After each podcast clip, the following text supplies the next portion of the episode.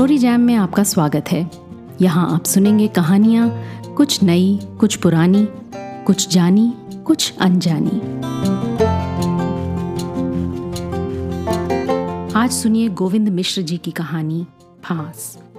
हिंदी के समकालीन लेखकों में एक वरिष्ठ नाम गोविंद मिश्र पिछले पचास से ऊपर सालों से निरंतर लिखते आ रहे हैं और साहित्य से जुड़ा शायद ही कोई प्रतिष्ठित सम्मान हो जो उन्हें ना मिला हो।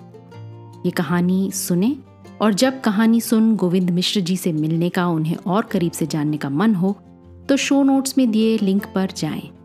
गोविंद मिश्र जी का हाल ही में नई धारा ने इंटरव्यू किया था। और नई धारा से अगर आप परिचित ना हो तो अब हो जाइए। पिछले तिहत्तर से अधिक सालों से हिंदी साहित्य की सेवा में जुटी है नई धारा। और अब ये डिजिटल रूप में भी उपलब्ध है। अपने सोशल मीडिया पेजेस और वेबसाइट के ज़रिए। सभी लिंक्स शो नोट्स में उपलब्ध हैं। तो आइए सुनते हैं कहानी फांस।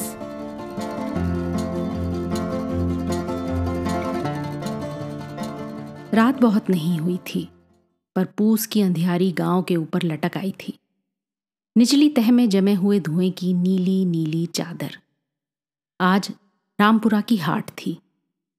आज के रोज इस गाँव और आसपास के दूसरे गाँव के लोग हफ़्ते भर की खरीद फरोख्त के लिए रामपुरा निकल जाते और फिर ब्यारी के समय तक ही गाँव लौटते थे, पैदल, साइकिल या बैलगाड़ी पर।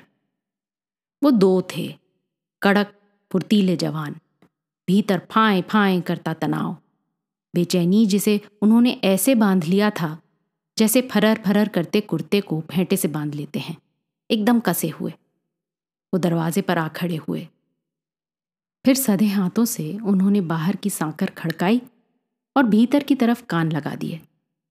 उनका अंदाज सही था। घर में सिर्फ़ पलटू और उसकी माँ थे। पलटू की माँ की आवाज़ घर के किसी भीतरी कोने से उठी और फिर उन तक बढ़ती हुई सुनाई दी। मताई बापू ने कछु काम नहीं रखोगा जो बताऊत नहीं बनत? पलटू की माँ भुनभुना रही थी। भौजी, हम हैं, जग्गू। पलटू के दद्दा हाट में मिले थे। बोले, घर पहुंचो, वो पीछे पीछे आते हैं। कुछ ज़रूरी बातें करनी है उनसे। पलटू की माँ जब एकदम किवाड़ तक आ गई, तब आश्वस्त करने के ख्याल से उसने कहा, पलटू की माँ ने किवाड़ खोल दिए। भीतर ले जाकर उनके लिए दलान में खड़ी खटिया डाल दी। फिर उन्हें बैठते देखती रही। काय भैया, कहाँ के आओ? पहले कभू नहीं देखो।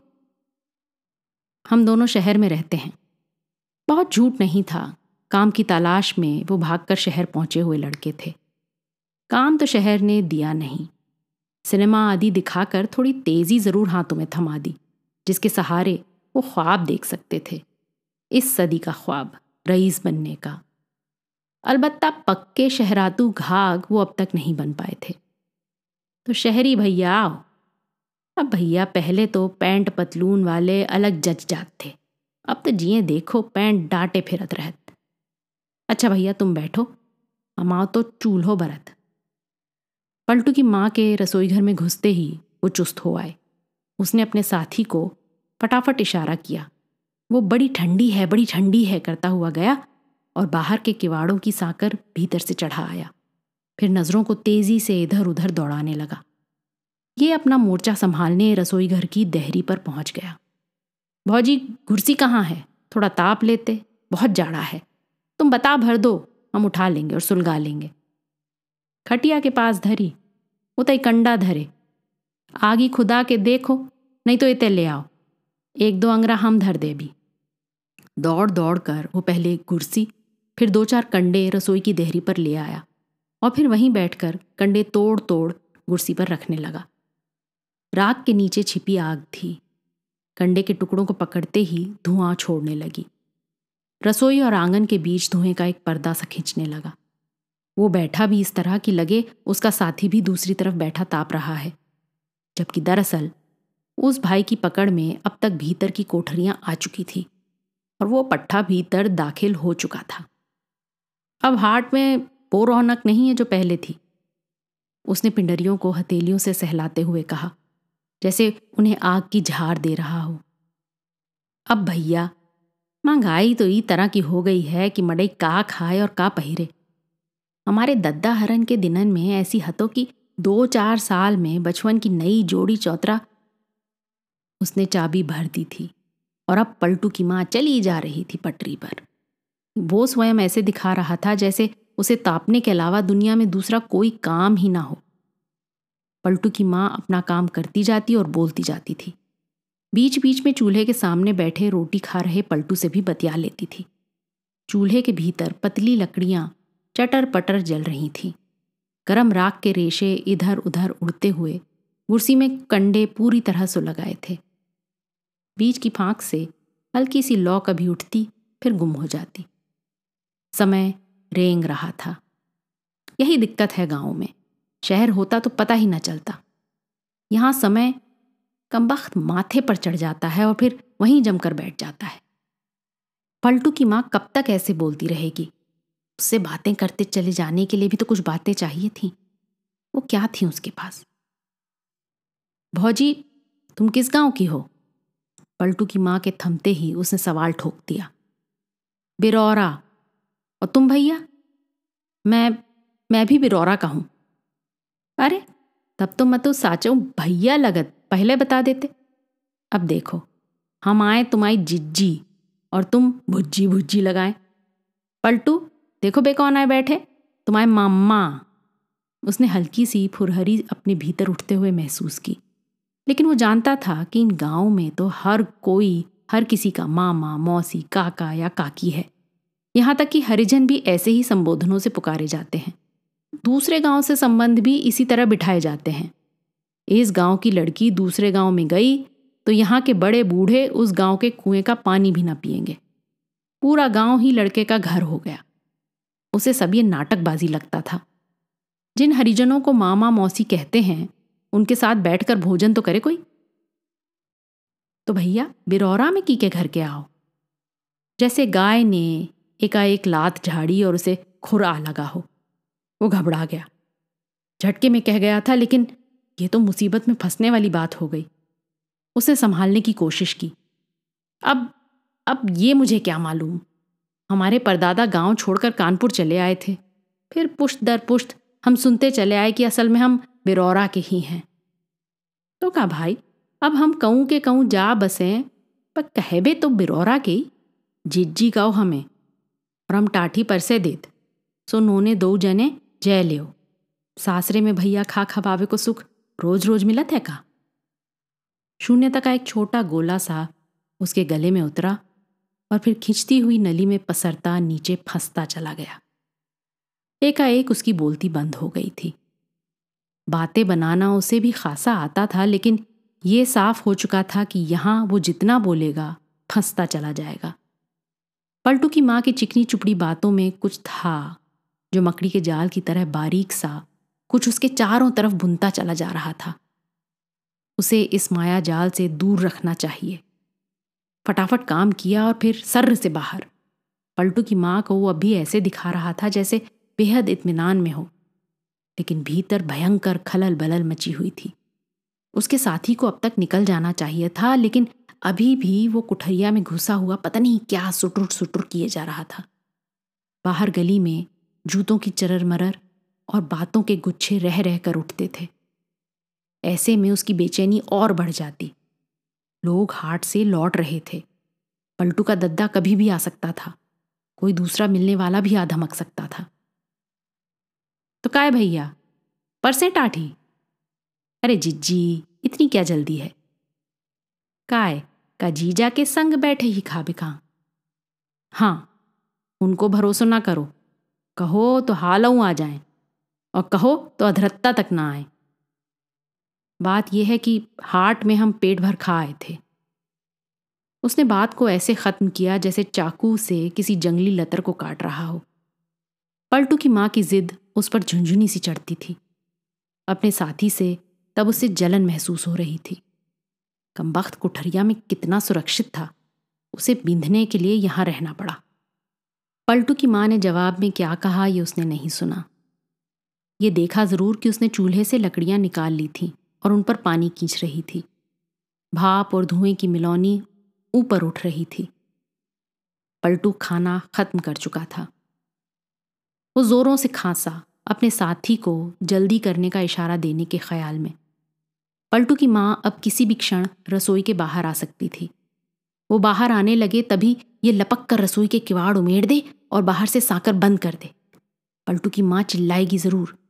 उसका चिल्लाना पड़ोसी सुने उसके पहले ही उन्हें भाग लेना होगा।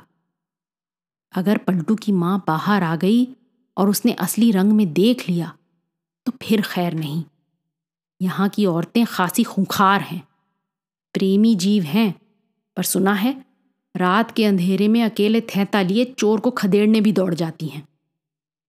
पलटू की माँ ने रसोई एक तरफ़ समेट दी और जूठे बर्तन दूसरी तरफ़ सरका दिए।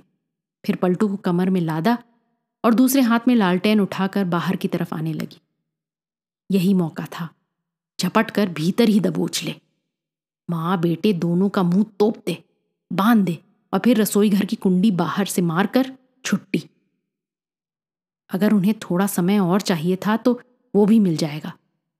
लेकिन वो बैठा का बैठा रह गया। भीतर कुछ छुरा गया था। जैसे ये सब वो पलटू की माँ के साथ नहीं कर सकता था। उस औरत में कुछ था कि किसी तरह की हिंसात्मक भावना पनप ही नहीं पाती थी। वो सोचने लग जाता था और फिर सोचते सोचते ही उसका खून ठंडा हो जाता था। उसे लगा, वो अपने साथी के साथ दगा कर रहा है, उसे परेशानी में डाल देगा। पलटू की माँ को घेरे रहने की ज़िम्मेदारी उसकी थी। उसे क्या मुस्तैदी से निभा रहा है? पर उसका साथी भी तो साला कब से घिस घिस किए जा रहा है। ये नहीं कि तड़ाक फड़ाक। उसकी तबीयत पकपकाने को हो आई। बकबकाहट कुछ उस स्थिति को लेकर थी, कुछ अपनी लाचारी पर। उसने खुद को संभाला। और कुछ नहीं तो पलटू की माँ को वैसे ही छेंके रहे, जैसे अब तक करता रहा है। पलटू की माँ दलहान में पहुँच गई थी। कुर्सी उठाए, वो भी पहुँचा। पीछे पीछे करीब करीब दौड़ते हुए। आओ जी जी हाथ पाँव सेक लो। वे दूसरे भैया कहाँ गए? उसे सुरती की लत है, बाहर लेने गया है। बारे मोरे भैया, जावे से पहले कछु बताते तो। घर ही मनन सुरती धरी। पलटू के दद्दा खा नहीं देखो, दिन भर फाकत रहत। पलटू की माँ ने लालटेन नीचे रखी। पलटू को नीचे उतार कर कुर्सी के पास बिठा दिया, पर खुद नहीं बैठी। लालटेन उठाई और रसोई की तरफ़ बढ़ गई। एक कलूटी बिलैया लहटी है, तना आँख मीची नहीं कि पट्ट से महारानी जी भीतर सरक गई। और फिर जित्तो खाने नहीं, उत्ते पे हाथ मारने। बड़बड़ाती हुई वो रसोई के भीतर कोना कोना टटोल रही थी। पता नहीं काली बिल्ली किस पटे के नीचे दुबकी बैठी हो, किस बर्तन के पीछे छिपी हो। आखिरी मौका था। रसोई में घुसकर पलटू की माँ को बाँध दे, फिर पलटू को यहीं दलहान में। वो रोएगा, बच्चे के लिए औरत बाघिन हो जाएगी। फिर सोचना, वो इतना कब से सोचने लग गया? तभी उसका साथी मरियल चाल चलता हुआ आया और उसके बगल में बैठ गया। कोठरिया के बाहर हुई एक एक बात उसके कान में गिरी थी। फोहे से टपकती तेल की बूंद की तरह। उसने अब दोनों हाथ निकालकर कुर्सी की आग के सामने कर दिए थे करीब करीब हैंड्सअप के अंदाज में। क्यों बे? वो ज़ोर लगाकर फुसफुसाया। उसका साथी कुछ नहीं बोला। उसके चेहरे पर बासी बासी ठंड थी। कुछ नहीं। उसने फिर कुरेदा। इस पर साथी की आँखें उठी और फिर झुक गईं। चेहरा लाचारी से थोड़ा फैल गया। बोलने की जगह मुँह में इकट्ठे हुआ पानी को चाट कर वो गुटकने लगा। दोनों रेशा रेशा बिखर गए थे। क्या हो गया था? यही समझ में नहीं आ रहा था। उन्होंने जो तरीका अपनाया था, वो शहर में ज़रूर घिस चुका हो। लोग किवाड़ में लगी आँख से झांकते और दरवाज़ा न खोलते। लेकिन यहाँ के लिए वो अब भी नया था। कामयाबी की पूरी उम्मीद थी, पर वो एकदम नई किस्म की मुसीबत में आ फंसे। कहीं कोई ऐसी बाधा नहीं जो दिखाई दे और जिसे अलग कर दिया जाए। अदृश्य कुछ था, जो धीरे धीरे अजीब ढीले ढाले ढंग से उनके चारों तरफ़ फैला और फिर उन्हें भीतर से छीलता चला गया। जी जी हम चलेंगे। पलटू की माँ के आते ही उसने कहा काय थक गए।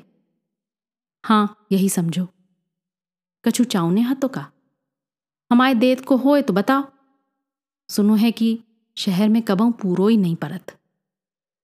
और नहीं बैठ सकते थे। उठ खड़े हुए, एकदम ध्वस्त। उसने अपनी जेब से पाँच का नोट निकाला और पलटू की माँ को पकड़ा दिया। जिज्जी हमारी तरफ़ से पलटू को मिठाई खिला देना। पलटू और पलटू की माँ उन्हें बाहर तक भेजने आए। पलटू पूछत कि, मम्मा, फिर कबे आहो? उन दोनों की नज़रें नीची थीं। उन्हें चुराए हुए वे मुड़े और फिर धीरे धीरे अंधेरे में खो गए। आज की कहानी आपको कैसी लगी, अपने कमेंट्स ज़रूर लिखिएगा। साथ ही सब्सक्राइब कीजिएगा। आपके फैमिली और फ्रेंड्स में आप जैसे ही कहानियों के शौकीन, कदरदान और हैं उन्हें ये कहानी व्हाट्सएप पर फॉरवर्ड करें। अगली बार फिर मिलेंगे एक और कहानी, लेख या कविता के साथ। तब तक अलविदा।